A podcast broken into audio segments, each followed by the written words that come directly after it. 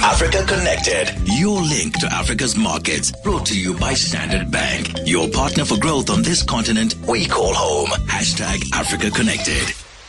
One of the most memorable in, uh, comments in an interview I've done with the MMI chief executive, Nicholas Kruger, was when we were talking about the company's Africa expansion. He was saying how hard it was to get volunteers to run new businesses in some African countries outside of South Africa. Usually he said he'd get one or two applications for a new African country head until they bought a business in Mauritius and then they got 200 applications.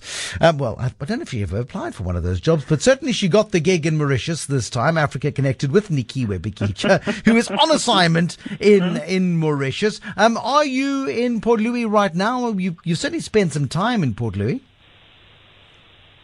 I'm in Grand Bay at uh, the moment, Bruce. That's where we've uh, chosen as our most suitable headquarters for this trip. I think I, I think you'd agree with me that that's where we belong.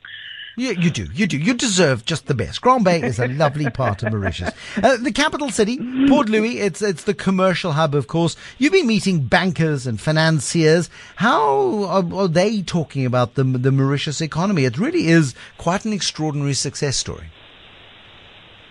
It is the most extraordinary and fascinating story, Bruce. Uh, we met these uh, top financier, the uh, chief executive of Standard Bank here in Mauritius, as well as a gentleman called Ben Lim. He's with a company called Intercontinental uh, Trust Limited.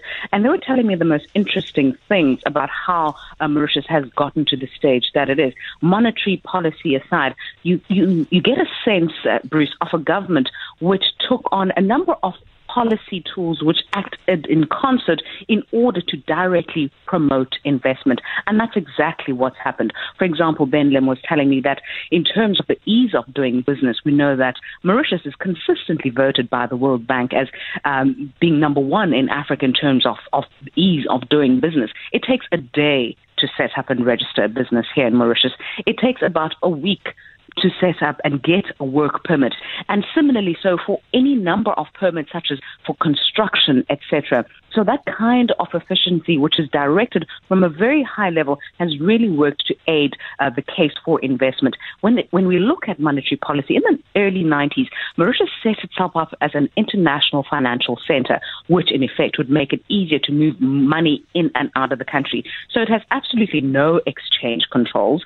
Um, and looking at fiscal policy as well, it has a very low tax rate. I was told uh, by Lakshman Bental, the CEO of, of uh, Standard Bank here, that they've got a flat tax rate of 15% for both individuals mm. and corporates. I mean, that's extraordinary in terms of trying to attract investment across the board. So it's got those kinds of policy tools which make it an attractive investment uh, destination. It's precisely why so many South Africans have gone and domiciled their businesses in Mauritius and places like that. The, Indeed. The, the, tax rates are, are very attractive. Uh, where do they think the biggest investment opportunities lie in and for Mauritius? The, the other interesting aspect for me about this economy, Bruce, whilst small, right, it's also peculiarly quite diversified. The, the three major players, the major powerhouses of the, the Mauritian economy are manufacturing, financial services, and tourism. Yet it is an economy that continues to push and innovate and try new things. I heard an interesting thing though today, but, though, about the growth potentially of property, and this is something that Mauritian authorities and businesses are pushing, particularly for the South African market. The prospect of having a second home in Mauritius, a holiday home, because it's a three and a half hour long flight to get here.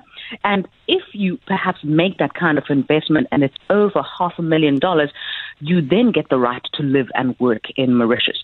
So I saw some of those developments. I mean, it's across the island. These are property and golf developments going up everywhere. And the uptake, apparently, Bruce, has been absolutely uh, phenomenal. So they're pushing that not only in South Africa, but in other parts as well. But we're seeing growth in the business process outsourcing as well. So IT and having, uh, uh you know, your staff here or call centers for major airlines, major IT companies, that's been growing as well. But of course, there are limitations for this economy by virtue of its its size and the size of its population. Nikiwe Bikitsha, thank you. She is uh, with us with Africa Connected in Mauritius.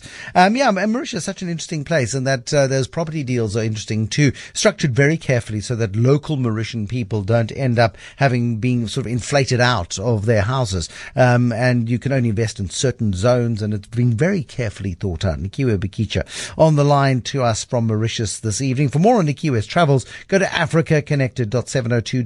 africaconnected.702.co.za. Standard Bank calls Africa home and drives her growth, combining their strong African presence with global capabilities. They support the aspirations of clients looking for a banking partner who knows Africa. Standard Bank has partnered with 702 and Cape Talk on Africa Connected to give you in-depth first-hand insights into Africa's diverse markets. Let Standard Bank be your partner for growth on this continent we call home.